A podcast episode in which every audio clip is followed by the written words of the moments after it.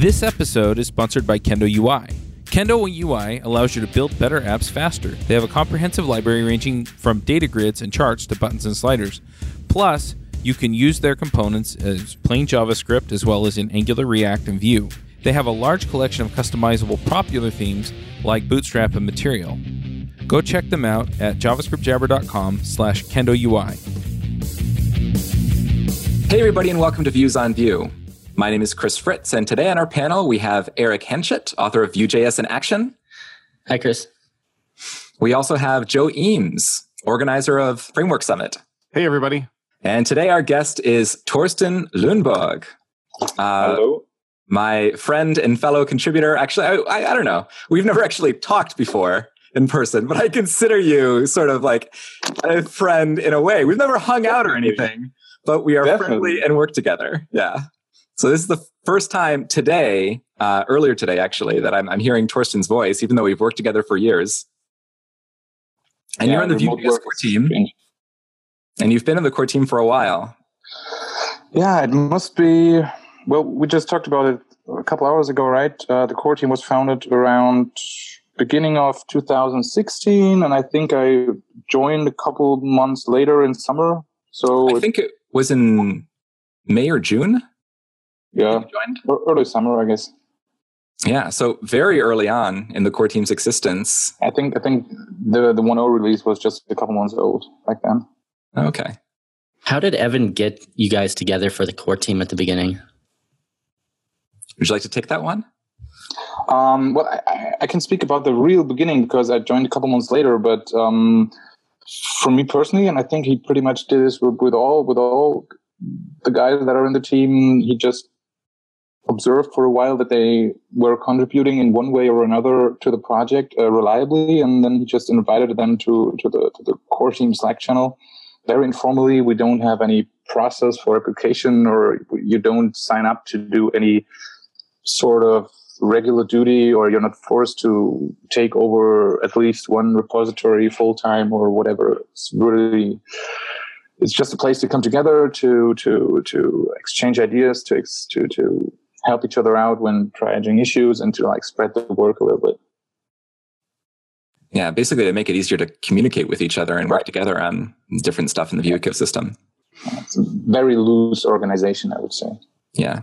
And also like, you know, giving people permission to uh, you know, commit to certain repositories and sometimes publish packages, things like that.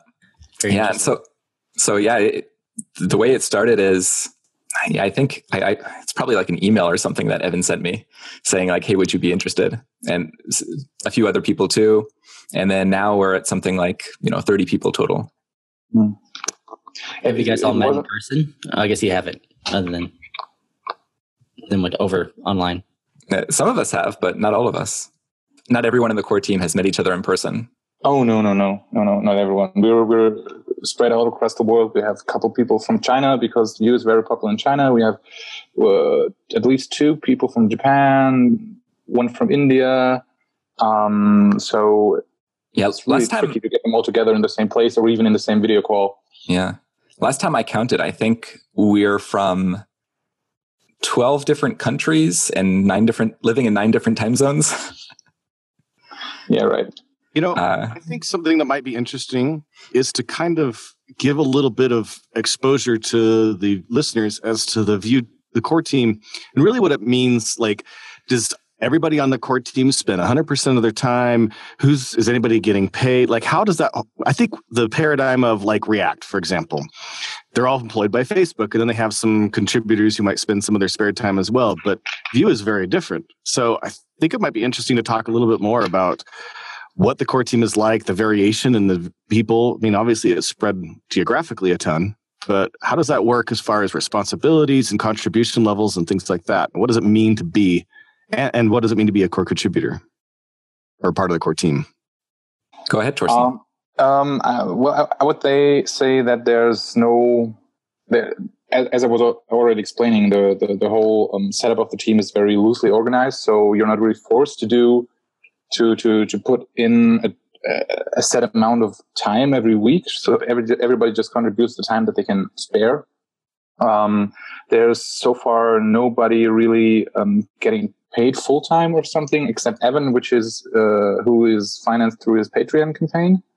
Um, Evan just announced today on the Vue Contributors Day conference uh, video call that we will be having a full time support from China, but I don't know who he is.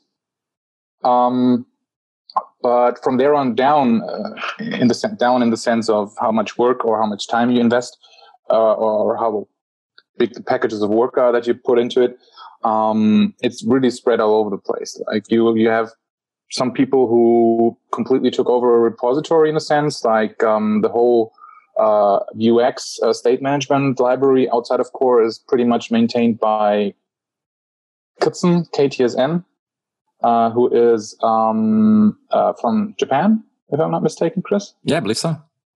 Um, we have other people who pretty much joined the core team because they um, created uh, an important library in the Vue ecosystem on their own um, that was important enough to bring it into the uh, into the um, into the Vue organization, um, and they also maintain that um, completely more or less uh, on their own. Like uh, examples would be the roll rollup plugin for Vue, which is um, uh, maintained by Zinc. All these all these names are pretty yeah bad to pronounce. Real I name Rahul. I just realized it now because I only read them online, and now I have to pronounce them, and I realize it doesn't make any sense. Um, and uh, Jest Vue, the the Vue compiler for Jest, is maintained by Eddie Yerburgh, um, and things like that. So you have on the one side you have these guys, then you have people who mainly um, help out in certain repositories by triaging issues, by submitting small patches or pull requests. Uh, posva is uh, one of the guys who is uh, pretty active in the Vue Router repository, for example. Um, uh, then you have uh, people who are not really programming that much, but who are much more concerned about the quality of our docs, uh, which uh, is Chris mainly and Sarah.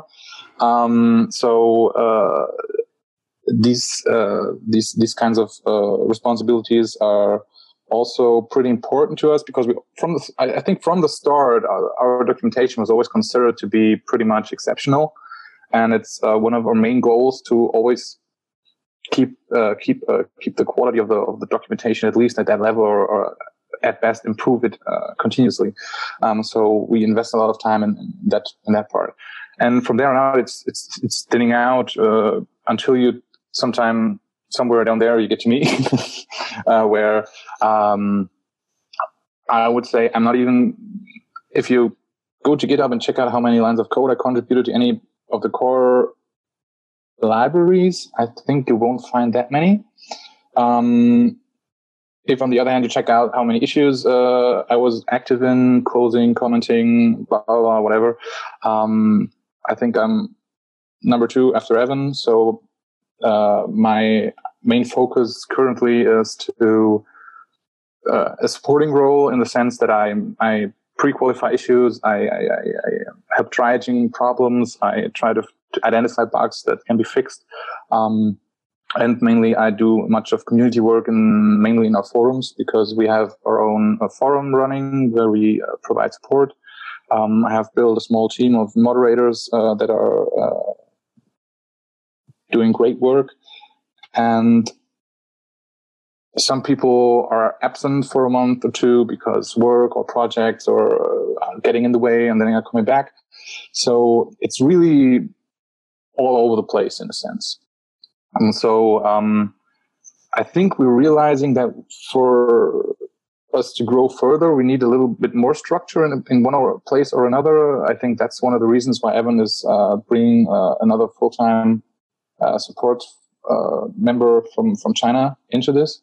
Um, but on the other side, uh, I think we want to also keep this type of organization going because it's um, it's working pretty well for us in a sense that nobody on our side, as far as I can tell, is in any danger of burning out or uh, suffering from uh, stress because he can't bear all the numbers of issues and the, and the, all the all the um, pressure that is put on on them because there isn't really that much pressure. We, we support each other where we can. We give uh, each other room where we can, and I think that's working pretty well for us so far. Yeah, I think we do a good job of asking for help when we need it because everybody yeah. needs it sometimes. Has there ever been a, a, time where, like, a corporate entity, like a business that uses Vue and their products, have uh, contacted the core contributor team directly to ask for a fix or help or a question or support? Anything like that? Um, that's a good question. I think um, I, I personally don't know of any stories about bugs or, or anything, but um, a couple of core team members regularly do do do in-house workshops.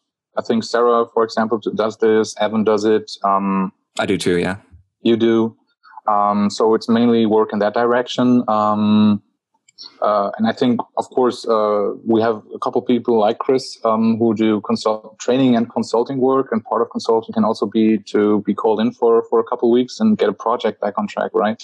So, um, but I'm not I'm not aware of any story where like a big company called, oh, we have fire burning here, we need this one bug fixed, and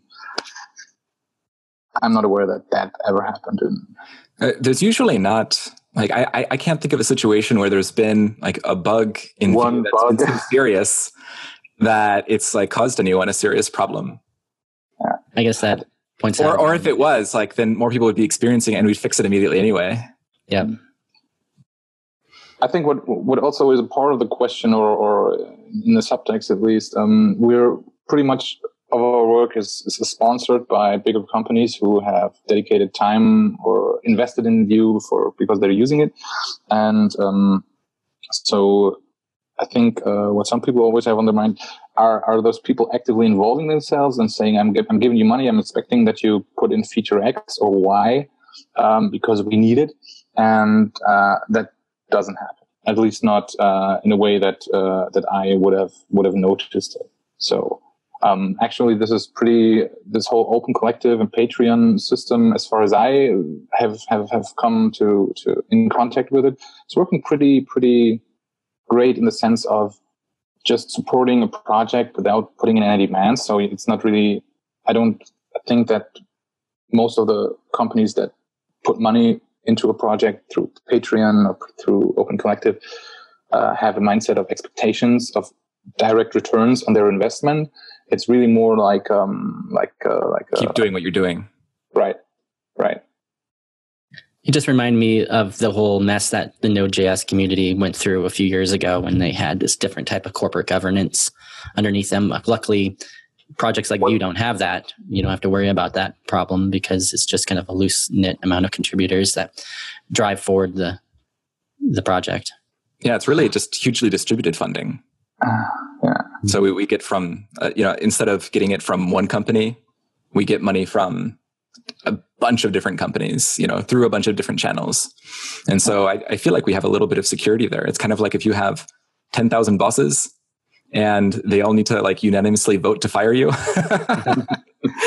you know, so if you if you make so, someone like not happy with your work, you can still do your work. I mean, we, we I mean we have like guiding principles that we follow in the work that we do, and we have philosophical discussions sometimes about you know certain kinds of features and. Gotcha. And there's no official. I mean, Evan doesn't.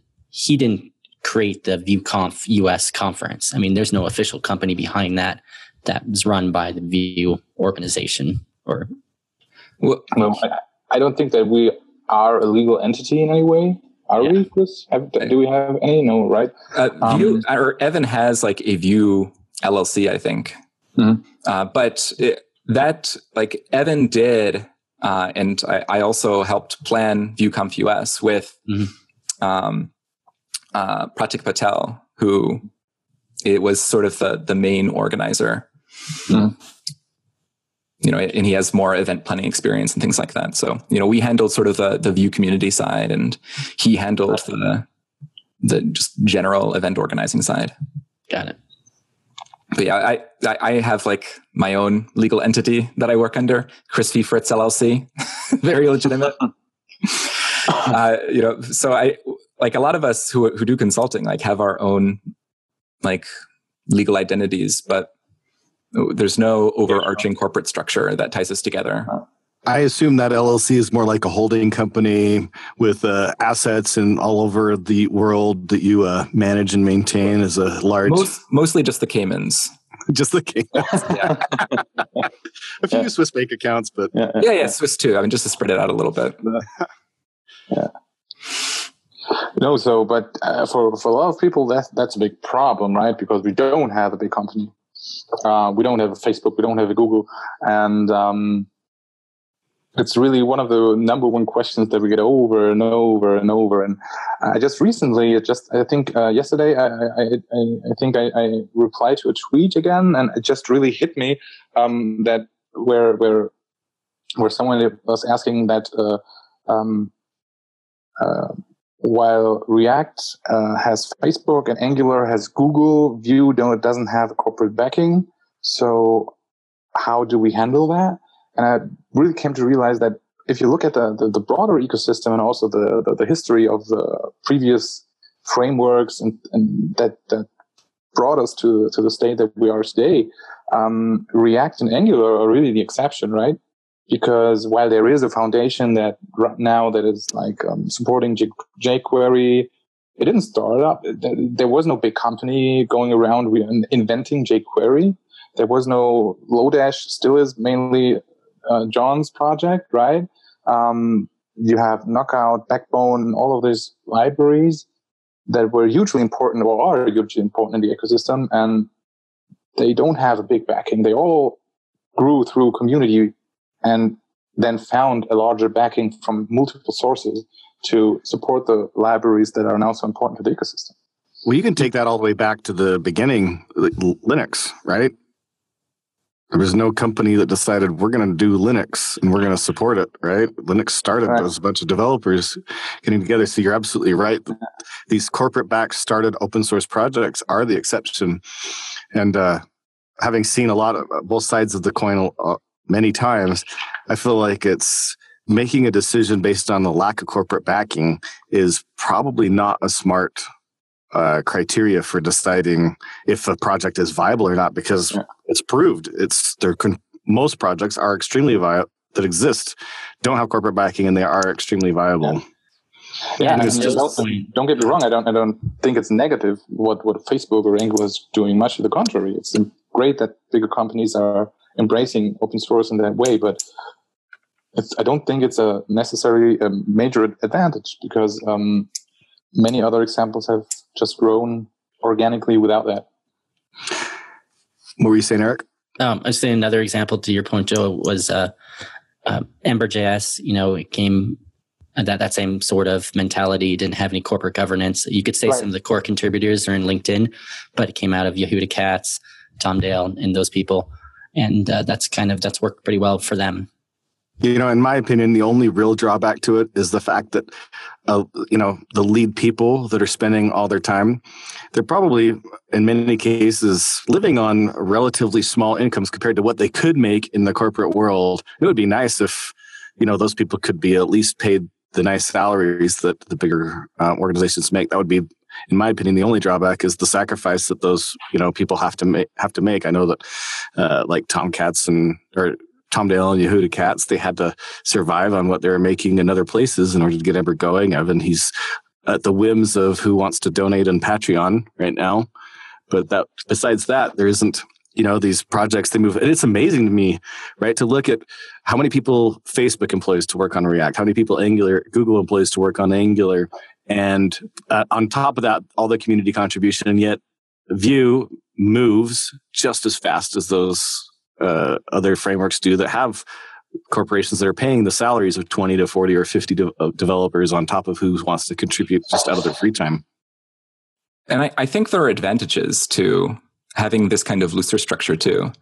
Because when, when you're paid like full time to work on something, to work on like a very specific and narrow problem, then you have to like constantly rewrite it and, you know, like invent ways to like over engineer it because uh, otherwise, like how else do you justify your job? Like your job is to like build and maintain this thing. And so you have to keep writing code.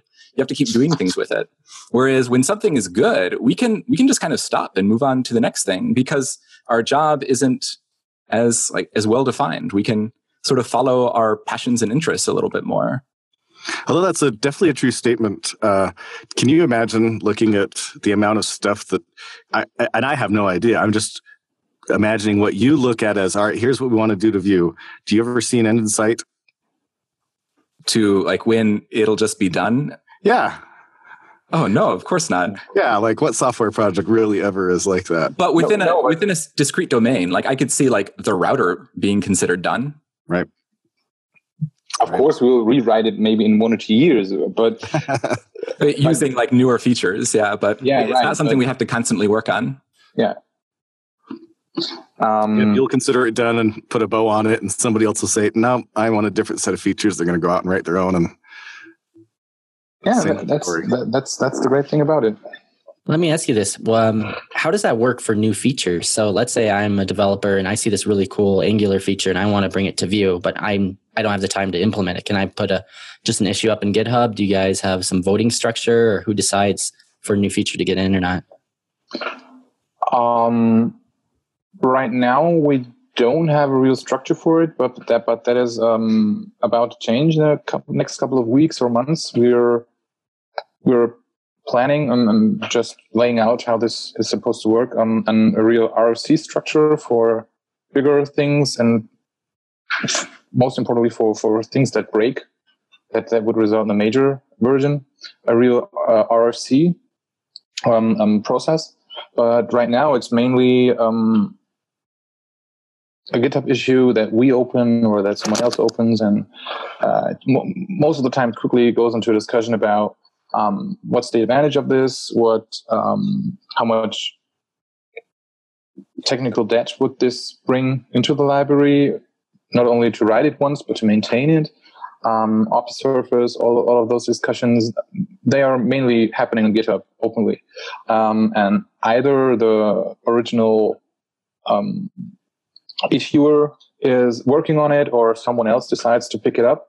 And we also we often receive um, pull requests for minor features just out of the blue in a way where people like either they don't even open an issue or they open the issue and the pull request at the same time. Uh, where you quickly get into this the, the discussion is this worth merging? Um, for vue core itself i think we're right now we're at a uh, at a point where we became really um, defensive about adding in new stuff because um, we already have an api surface that is bigger than what we intended it to be. When we designed 2.0 we keep kept adding stuff that is useful that has its value but overall we we just realized that the api that we have now is complex enough uh, that any new feature that necessarily comes with some kind of switch option or whatever um, uh, has to have a real really heavy advantage over the whole ecosystem and that is rarely the case right now Yeah, if there's not an advantage to having it in the core library, it should be in userland. yeah a big advantage right now really because Or uh, or we- in userland or in other uh, like a separate official library. yeah but we just feel that core has reached that the, the core uh, repository has reached a complexity and a size in considering internals as well as uh, the api surface for the end user that we say this this this is big enough for the moment. We also don't see any big features that we need right now. So if there are improvements they have to be cheap in a way to to, to make it into core right now. Yeah, and, the the short version is uh, we you know politely argue about it for a while, and then Evan makes the final decision. Well, it's good for book writers like me because things aren't changing super super fast. Uh, my book isn't outdated in in two months, maybe maybe six or a year, but I, I think it's, I think that's good. And there are really like no major pain points that we hear from people that you know still need to be addressed. What about? Uh, I, I know that Vue is well regarded as for their documentation. Um, is that something that is uh, facing any additional new changes coming up or uh, enhancements? Where where does that fit within the purview of the core team? So uh, yes, we're actually improving it all the time. I, have been on video calls all all day today, but yesterday, you know, I was merging new stuff into into the Vue docs and making new changes, and that that happens like almost every day that that we make yeah. some improvements to the documentation. And there are some big improvements that I'd like to make too that will take a little bit more time. If people would like to help me find more time uh, for those those bigger projects, then you can support me on Patreon at patreon.com slash Chris Fritz. But uh, uh, but otherwise, like I I do what we can, and I or we all do what we can, and we're improving them all the time, and it, it's already pretty good. There's no there's no pain points. There are uh, you know a lot of this stuff that I want to add is is sprinkles, so things that would improve the experience, but not really solve anything that's really painful right now that keeps people from learning. There's always ways to make things better, even when something is great. Uh, I think it's interesting to ask a question of what, as a percentage, where does what does documentation take up uh, as a percentage of development time? I th- I think that's a difficult question to answer because shoot from the hip, Chris. well, so I'm not doing all of the development, so I can't count other people's hours, and we don't right. track them or anything. Right. I, I can only think about my own hours. And for a guide, for, for me personally, it often takes longer than you'd think is the short answer. because really, like I'll, I'll write an initial version and then I'll decide this is terrible and then I'll throw it out and then re, you know rewrite it reorganized and then throw it out and then rewrite it reorganized and then it'll go through like 20 more iterations of like feedback and then it's finally done. And then I'll, I'll also do like user testing or something like that you know to see like if these concepts are making sense in the way that I'm uh, explaining them to like newcomers and more advanced people. And so yeah all of that can take a lot of time but you know when you think about the number of people who are going to be reading that document I think it's worth that time. So that's really interesting uh, for you and Thorsten. Uh, Thorsten, uh, do you feel like you get the opportunity to just polish more because this is just an open source contribution than you would if this was, you know, a boss paying you to get some code and get it done, get it done now. We need this, make it just good enough, and off we go. In a, in a sense, yes, because um, the I think uh, in, in, in the broader sense, one one of the one of the um, one of the topics that I like always like to talk about is um, what what motivates people, and uh, there's really interesting studies about how financial like motivation uh, kills all other intrinsic motivation. As soon as you pay somebody to do something, um, even if they had intrinsic motivation before, it's gone, and uh, because of the money that is that is now the the the, the, the main motivator, and with that money, with that job description comes a very discrete um, form or a set of goals that you have to achieve usually if you want to make it worse, you have a bonus for a very specific goal that has to be uh, achieved to get even more money. So everything that is not working towards that one goal is also is, is, all, is people forget about it, right? So um, generally, what these studies tell you is that um, the best work uh, is done by people when they do it intrinsically in a way and not for money. So I guess naturally that open source projects that are just maintained by people who do it in their free time because they sit down in that moment to do it because they want to do it, um, um, end up much more polished. Except when, of course, uh, people um, don't have enough time to do this work in, a, in, in some kind of situation in their, in their lives. Um, and similarly, I, no- I noticed that my my learning uh, improved manyfold when I started um, solving other people's problems on the forum in my free time. Um, then when I sat down to to learn something for myself, um, or when I when I had a problem myself that I looked up on Stack Overflow, like when you when you when you have a specific problem at work and you have maybe a deadline or something then you go online you google you get to stack overflow. And even if you don't copy paste but try to understand what you're doing and try to improve the code that you like take from this you only go uh, so far as to solve your immediate problem. And then you stop cons- thinking about the thing that you just read about right? But um, at least that's that's my experience. Um, and and when i'm on the forum and when i'm when i'm having a problem of someone else that I just take my free time to solve, that I take my time to to really get into, um, there is really no immediate end to how deep I can go because I always can consider, okay, I can tell them this, and then I'm 90% sure they will ask why.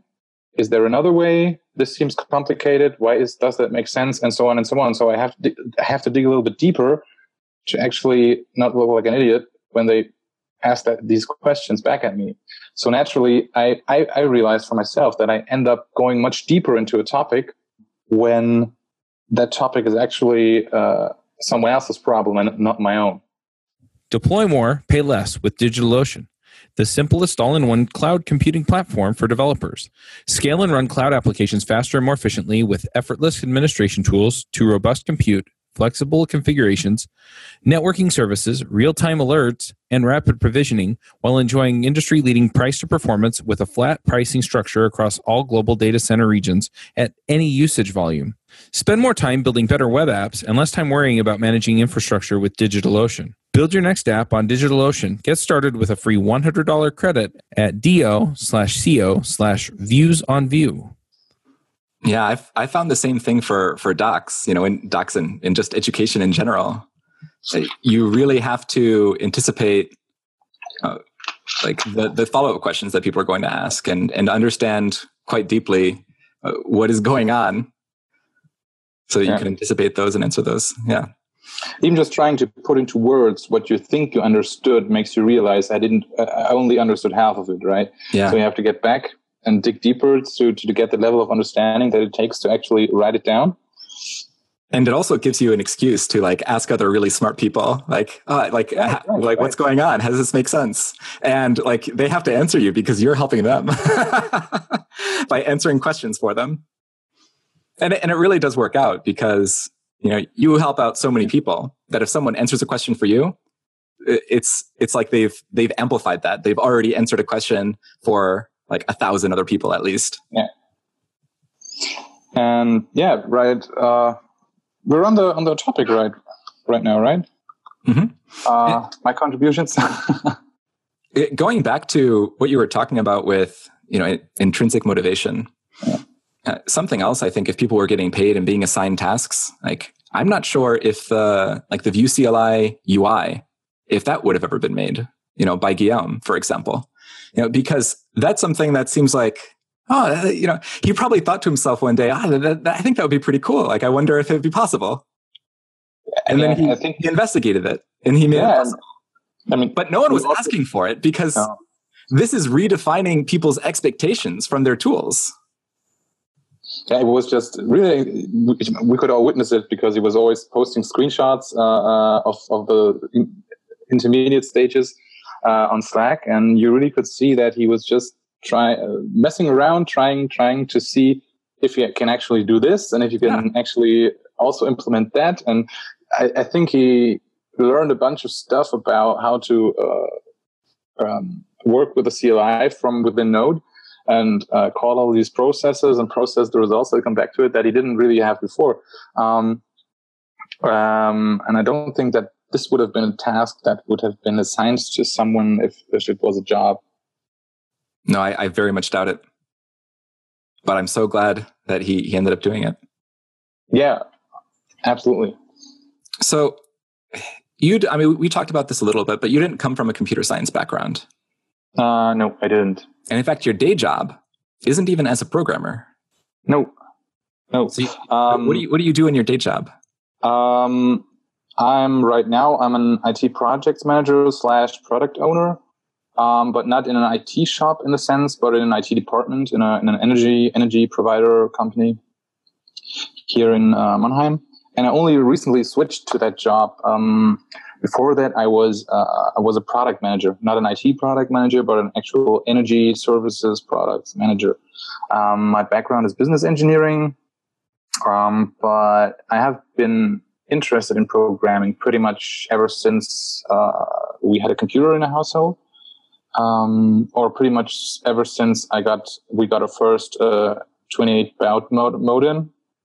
Um, I I have a pretty good picture of the first HTML page that I put together with with a friend, which was like uh, the most cliche website with a glowing red skull and some animated shit flying in the background, GeoCities style website, but I was amazingly proud of it. Um, but I, looking back, I can't really tell you why I didn't get into computer science. Um, I think from from from from where I'm now as a grown up, or hopefully partly grown up human being, um, I, I think I didn't want to be a nerd, even even though I was in, in my heart. you were in denial. really, really, I think I was. I think I was. So, so I picked uh, something technical with a business background. It was business engineering, and yeah. So today I ended up in like in a project owner role, which I also find very interesting because um, I'm also very much in, into all of the conceptual stuff that goes into designing a product. I enjoy this just as much as the actual writing or, or implementing the feature itself. Um, but how so, so how did I get into all of this? It's basically it was it was a coincidence that coincidence that I ended up with Vue in a way, and in the other way, it's uh, uh, it's, it's um, because of the dogs, really, because um, at the time I was, or it was like probably half a year before I joined the core team, or a year before I joined the core team, where I was found my interest again in really trying to get into programming again in my free time because I just had this itch to to really do something more than do a tutorial every every month or something. Like do something creative. Right. Um, build something because part of my job was and still is uh, the problem that you you write much, you have many meetings, you talk much, you define much, but you don't and and it's hard work, but you often feel like you didn't do anything. Yeah, you don't have like an end product that you can point right, to at the right. end of the day. Like, oh, this is right, the new feature. Like, I did this. This search page didn't exist before. right, right. Um, and that's that's really stressed me out. Still stressing me out from time to time. But um, and I was just realizing that all the SPA was the new designing an SPA. The front end was the new hot shit. A couple of years before that, I was um, dabbing around in Rails. And coincidentally, back in those days, I was also um, pretty active on the Rails forums that existed. Those were not official forums, but I also was answering all of people's questions without being a programmer. But so history repeats itself. But um, I was practically shopping around for a framework to learn, and uh, at the time, Angular 1.3, I guess, was the the dominating framework, and I was trying to do the tutorial on their website and I gave up after a couple hours because nothing made sense to me. I the next thing was really React. Um, the Angular problem was the terminology with all the, the directives and, and, and, the scope and transclusion, some transclusion and all these uh, imaginary words to me. Um, and then uh, the next was React, where, where I actually realized pretty quickly that I think I know how it works, but it seemed too complicated to to to to to set up right. And the, the JSX initially put me off, not necessarily because I think it was a bad idea, but because it was so alien. It looked like HTML, but it was in the code, and I couldn't at the time. I didn't understand exactly what Babel was really doing. I just knew that I somehow needed it to get this to work. So it put me off, right? So I, I thought, okay, this looks this makes sense. It's a very simple, flexible concept, but I don't think I find a good way to get into it as a beginner. Mm-hmm. Without investing huge amount of time or doing a course or whatever, or just how to dabble a bit in it, right? Um, and then I stumbled across Vue, and it was really this experience of just reading this this guide from top to bottom in a weekend or so, and doing the examples, dabbing a bit in JS Fiddle, and I thought I understood how it works. This was really this this experience. This was version 1.0 out for a month or two, or still in pre-release or something, and it just made sense. And so my decision was to, okay, I, will see what I can do with this. And I was playing around a bit, but uh, my problem with side projects is always that I'm not really. Um, they either either they're too simple to really follow through with them because uh, I lose interest uh, because they're not really having any purpose or I have an awesome idea, but I would have to found a startup for it because I don't, I, I, can't pull it off on my own in the, in yeah. the next two or three months. So I don't see any end result again. Um, and so while I was doing a couple small projects on the side, which were really just experiments, I found I, I was pretty much looking for a way to put this to use, right? And this way to put it to use ended up being the forums. So I just found the, the YouTube forums at, sorry, the YouTube, the, the Vue forums, um, and started answering questions, mainly picking questions where I thought, I think I can find out what the answer is, right? Um, answers where I think, ah, I read something about it, but I couldn't explain it. So I, I put it as a task for myself to find out what it is in a way that I can explain to the people asking. And what this did to, what this did to me was pretty amazing because um, it triggered a kind of chain reaction because somebody asks something about Vue reactivity and then you get into the docs and you try to really understand it and they're talking about getters and setters and from there you get to MDN to understand what a getter and a setter is because I didn't yeah. time. Um, then you have a quick look at the source code, don't understand anything, but, but you find those two pieces where they are like setting those, the, the watcher and whatever. And all of a sudden you're pretty neck deep into learning JavaScript in a whole new way. Um, and that, that enabled me to pretty much learn JavaScript in general and Vue to a level where I'm now feeling comfortable to, to write whole, a whole application. Um, even though two years ago, two and a half years ago, my JavaScript was at the level of, oh, I can put jQuery in there. Uh, and I know how to register an event listener and I know how to change inner HTML. And that's awesome. Right. Um, and now you're one of the, I think, I think it's safe to say you're one of the leading experts on Vue in the world. yeah, it's pretty, pretty crazy. It's pretty, pretty weird. Um, but yeah, that that's pretty much uh, the way that this this this all worked out, and um, it's all basically due to the fact that I didn't decide to become a computer science major back in the day, and so I never got into the, an actual job in this area, and now I'm in a weird place where I have a job that I like with colleagues that I like, and with a salary that's great. So I'm in a very comfortable position.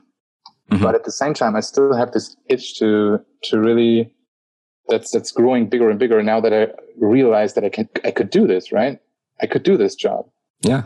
But so in a sense, you are doing it. Like you are, yeah, a programmer. I mean, you, you are you are helping. spare time that I, that I can afford, right? Yeah. Besides my actual job, I am a programmer, right? And but, by helping so many people, you've kind of like like borrowed experience from them by like helping them solve problems that even if you are working as a programmer in that time, Vue'd probably be working on like one app at a time.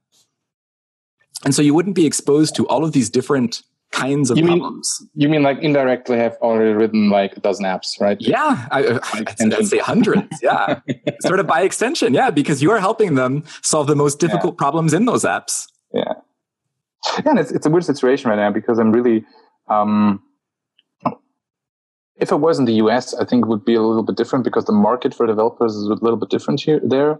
Um, salaries in Germany are not bad, but I have a good one. And the good developer salaries in Germany are pretty much tied to enterprise consulting, which is not the kind of work I want to get into, which is uh, work where you end up working with some Microsoft stuff or some SAP stuff, or those are the kinds of systems that I'm seeing in my day job today, which I don't want to touch if I would ever decide to make the switch to becoming a programmer. Um, so the itch is the itch to to make a switch is getting stronger, but I don't see the opportunity right now. The good opportunity, right? Yeah. So something that's coming to mind is at VueConf EU, the first VueConf, Yeah. I was talking to you about, you know, coming to the conference and uh, letting people know, like letting you know that like a lot of people are asking, like, oh, is is Linus Linusfor going to be there? You know, because they were really looking forward to finally meeting the person who had helped them out so much. And I, I think I remember your response to that being sort of, oh, I, I I don't know if I actually have anything to add. You know, so it seemed like there was some imposter syndrome going on there. You know, you clearly had a lot of expertise, Uh, definitely. you were reticent to recognize it. you just just think about this. I mean, there are people working for Facebook have an imposter syndrome, and here I am working for nobody as a programmer, and I, of course, I have a little bit of imposter syndrome in some situation. Um, No, I, I think it makes sense. But but how did you get over it? Like you seem more confident now. Like you're willing to accept that you know a lot of things, which Yeah, wasn't the case before. Well, I think the whole conference experience was was really part of it because this this was the first time where it got real in a way, where it not. I think Was that at Yes. Amsterdam?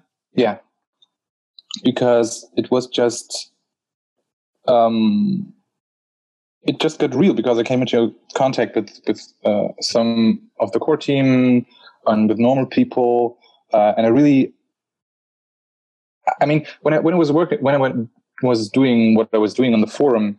Um, you don't really know with whom you interact, right? Maybe all of the people asking those questions are like beginners who made some boot camp and in a year they know more than me right that this is the kind of imposter syndrome devil in my in my head Mhm. but in, in an exaggerated way but when when i was at the conference i was really i was realizing that there were people were were working in this job for years and years and who working for great companies um, and i could have uh, conversations about programming with them um, eye to eye uh, on the same level, right? So this made it real to me in a way that I say, okay, I, I, I'm not a I'm not a keyboard jockey in a way where I sit at home and write some clever stuff.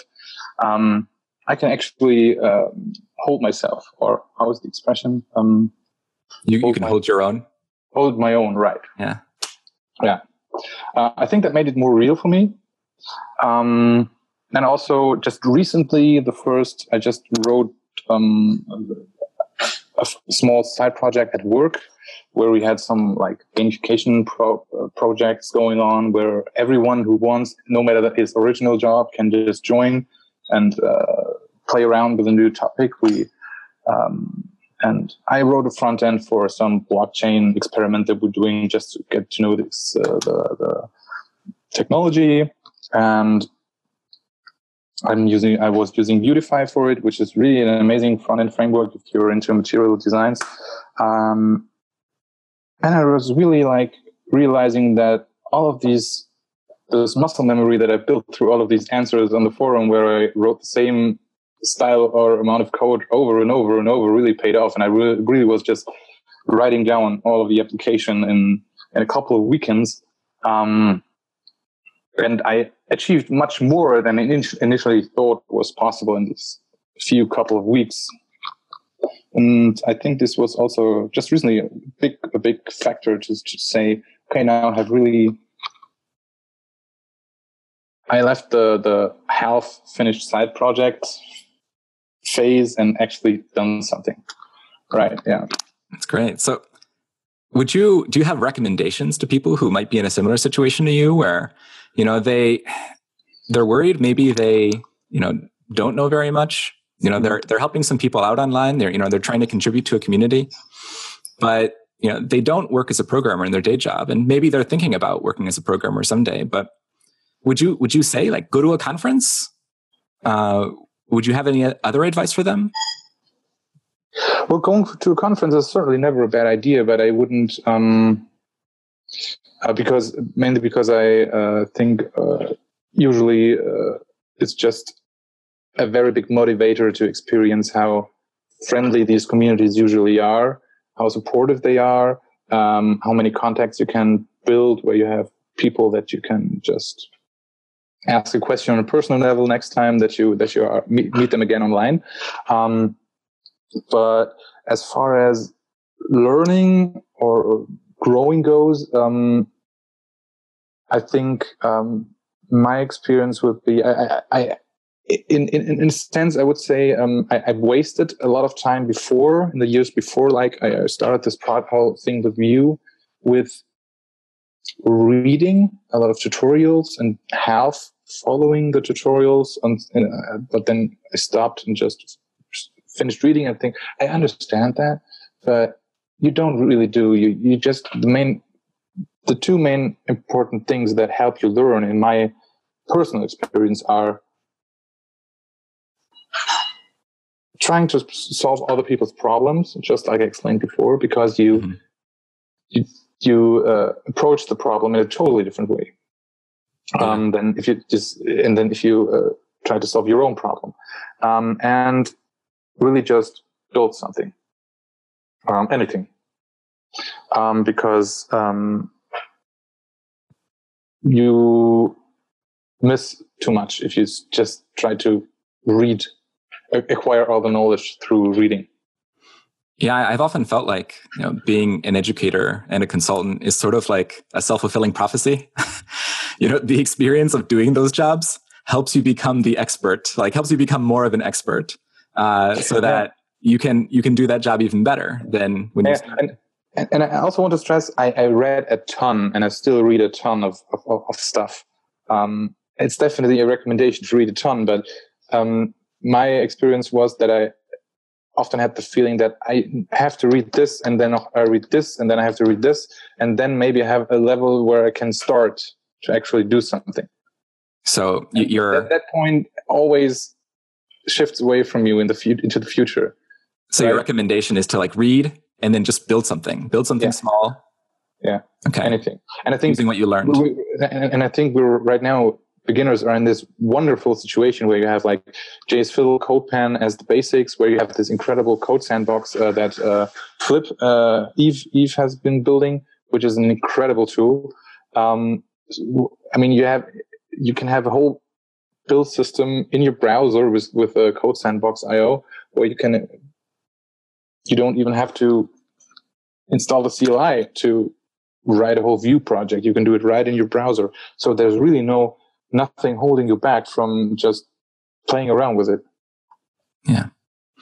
Changing topics slightly, like I, I feel like you're a big part of what makes the Vue community like quite friendly and approachable.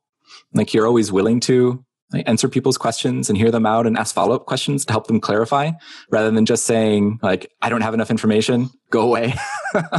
I tend you know, this is a bad issue sometimes because I just, uh, when I have a bad day, I don't get unfriendly, but I tend to, uh, I find myself. But you still are German. I'm yeah. but um, no, I, I, still, I just find myself closing issues more rigidly in recent times because I just feel like we have this process of requesting a reproduce, reproducible repository or something. Yeah, I mean, when people reasons, just right? don't follow the instructions, yeah, yeah, that's that's one thing. Yeah, but in, on the forums, I always try to have an open ear, um, and I always try to. I'm, I'm, I'm, I often am in a situation where I'm internally in my head, I'm deeply irritated how many people have problems to a- ask a question. Mm-hmm. Where I where I think it's probably a language barrier where people feel insecure writing English, um, and so yeah. they so they um, fall back in writing as little as possible, which ends up working against them because they have just presented me a question that I have no idea what it should do with, right? So I have to, it's like pulling teeth, like asking, can you show me this? Can you explain what you mean with this? Um, but I'm always sympathetic because, as I said, it's probably most often the language barrier where people don't feel secure to uh, secure, uh, safe enough in their English to lay out the problem in a way that really describes it well. But it's just many people who are really, really experienced after a while, they don't realize um, that it can be really complicated to know what to ask. You have to understand. You have to, to have to have a certain level of understanding to even be able to ask the right question. And I feel like people who have been a programmer for 10 years and know their shit, right? They, some of them tend to forget that, right? They, it's, it's obvious that you should ask like this because this is how it works. Yeah. But if you don't know how it works and you don't know how to, how, how to answer, how to ask the question. Yeah, absolutely. And eh, this is like this, that kind of perspective and the, the patience and the skill in helping people uh, ask the right questions is something that I wonder if you would have if you didn't already like if you if you had the traditional like computer science background. I wonder if like as a product manager business, I see you shaking your head. It sounds like you disagree.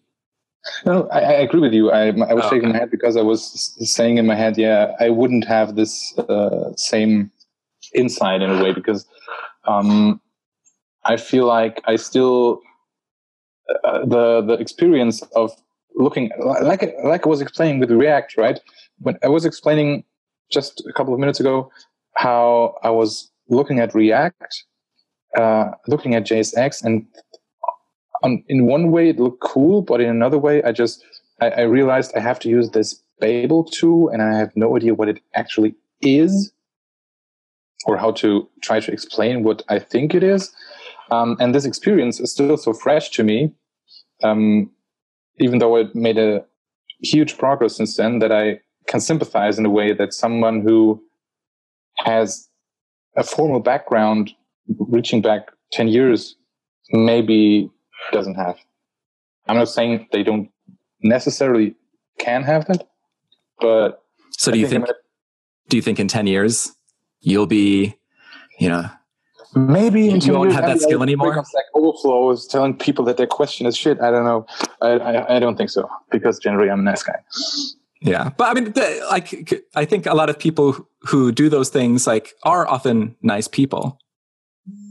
Yeah, online bring uh, online anonymity brings out the worst people. Not, yeah, but but also like you know having having the skill and perspective and, and the patience. Like I think that that is something that I think will stick with you because of yeah. you know maybe you know teasing out product requirements and things like that.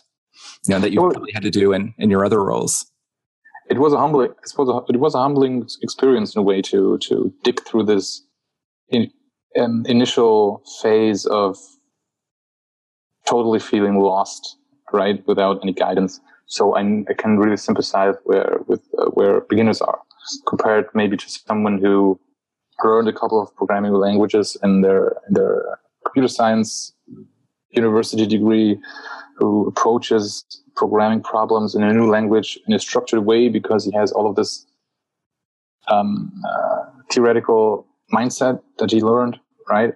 So I think I can sympathize better in a way, maybe. Okay, so I have I have one final question along this line, and that's you seem like you're sort of a shepherd for the Vue community. And I was wondering if you were writing like a, a guidebook on how to foster the kind of community that like we all want to be a part of, what do you think the number one rule would be from what you've learned? Oh, that's oh, no. or a rule doesn't doesn't necessarily have to be the number one. I know that's a lot of pressure. Um, always ask why would probably be uh, a very important rule. Um, because um, it's applicable in many situations, right? Um, it was important for my own learning um, to always ask why does this work this way. It was a question that I was asking um, when I try to understand things to be able to explain them to people. It's important to understand why people open an issue, why why people uh, think they have a problem that they're posting on a forum, um, why they're doing what they're doing in a way that might seem weird to someone who knows their their stuff in, in Vue. Um, so, of course, I think a rule that everybody knows is um, always say why you're doing something. I think that is probably. I, I, like that. always ask why. That that makes a lot of sense to me, and it actually speaks to me in a lot of my docs work too. Like when people yeah. submit an issue, oftentimes they propose a solution, and yeah. often I don't like their solution. Hmm. But they've yeah. only given me their solution. They haven't really given me the problem. Yeah. And so uh, I have to ask why. And whenever I ask why, there's always some problem underneath. Like no one ever open, no one ever goes through the trouble of opening an issue when they didn't encounter any kind of problem. Yeah. And it's, it's, in a way, it's, it's similar to, to, to what I experienced on the forum. We often have people who say, who simply ask, how can I do X? And X is something weird. Um, and I often see people replying like, don't do this or, uh, or, or people try to simply find a way for the, for this person to do the, what they are asking. But it's often important to take a step back and try to understand why people want to do this apparently weird thing. Because quite often they only try to do this because they don't know any better, and it's a it's the only way that they see to achieve their goal, right? Yeah, like if someone asks, like, how do I implement an event bus in Vue?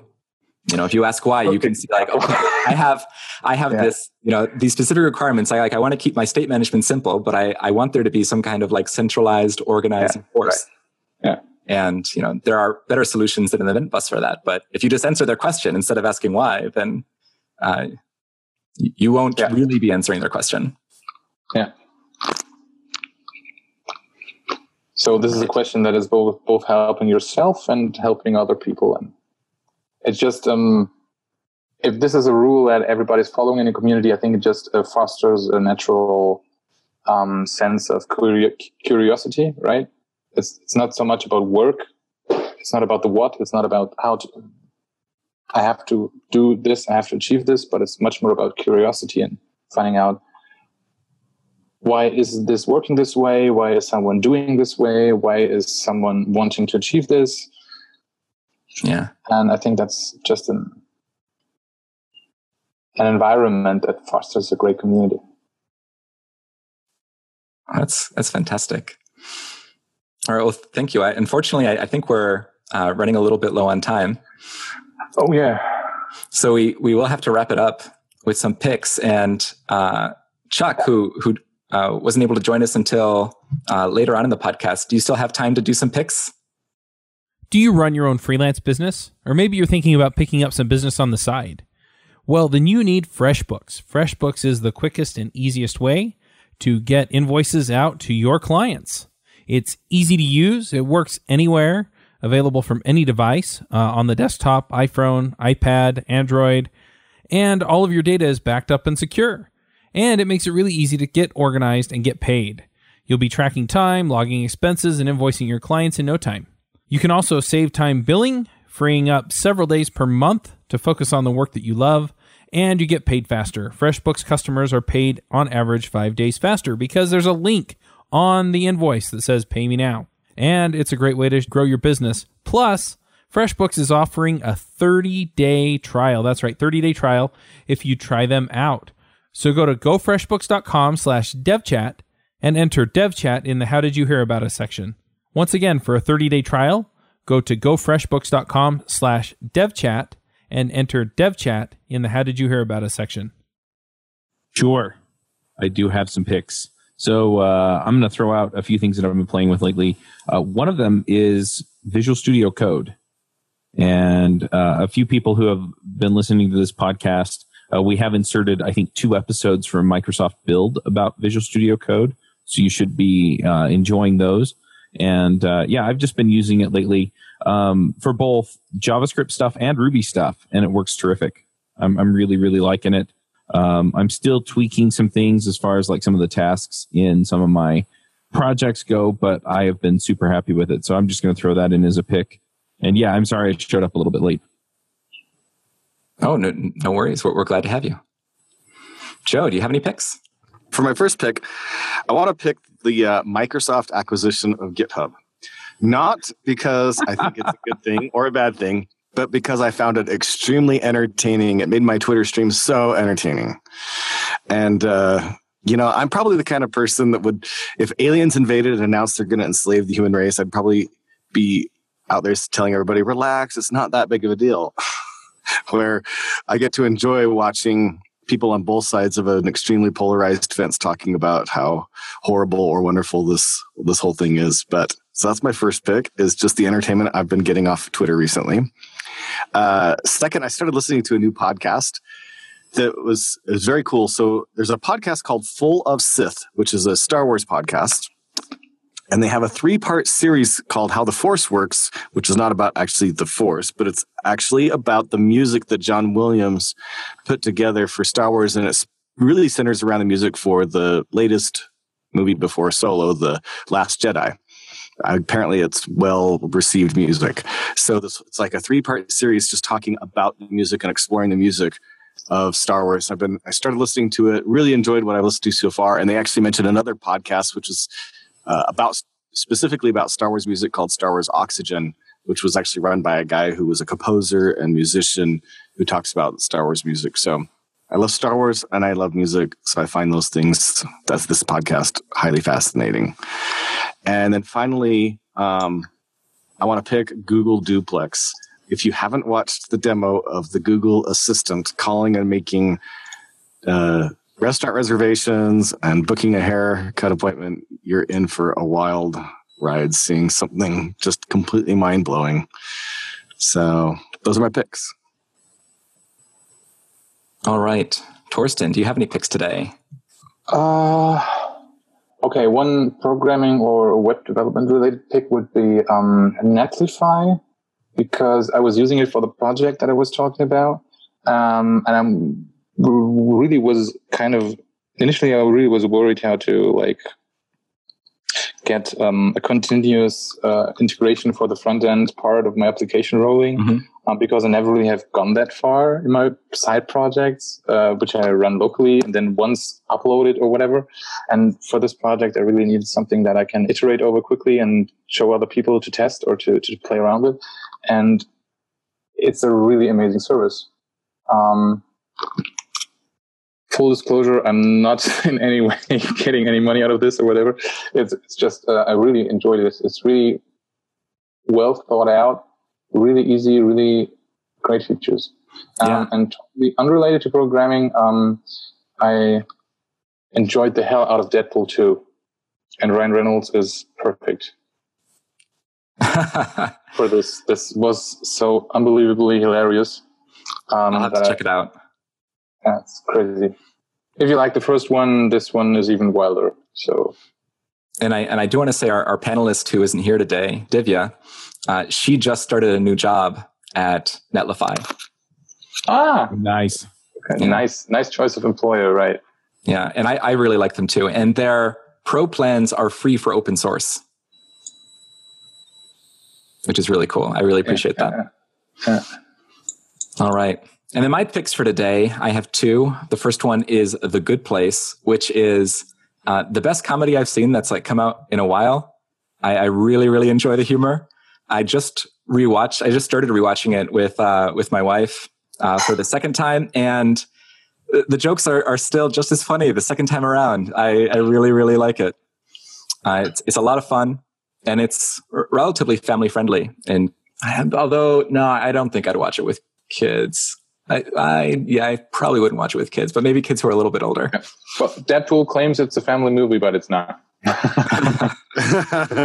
and let's see, my other pick was Sarah Drasner recently uh, tweeted out that she wanted a bunch of movie recommendations, and I I, I, gave her a few. And the one that stuck out to me the most as like, ah, I, I want to go back and watch that again was the movie called Special, which is about a guy who goes on a drug trial and starts developing these like superpowers that no one else can perceive. And it's it's a just a really interesting, really fun movie. Totally recommend it. Yeah, sort of uh sort of wacky, but still fun. I don't know, wacky and fun. Those aren't the right adjectives, but just go watch it. It's a good movie. Okay, and that's it. So thank you everyone for joining us this week on Views on Vue, and we'll see you next week. Peace out. Bandwidth for this segment is provided by CacheFly, the world's fastest CDN. Deliver your content fast with CacheFly. Visit C A C H E F L Y dot com to learn more.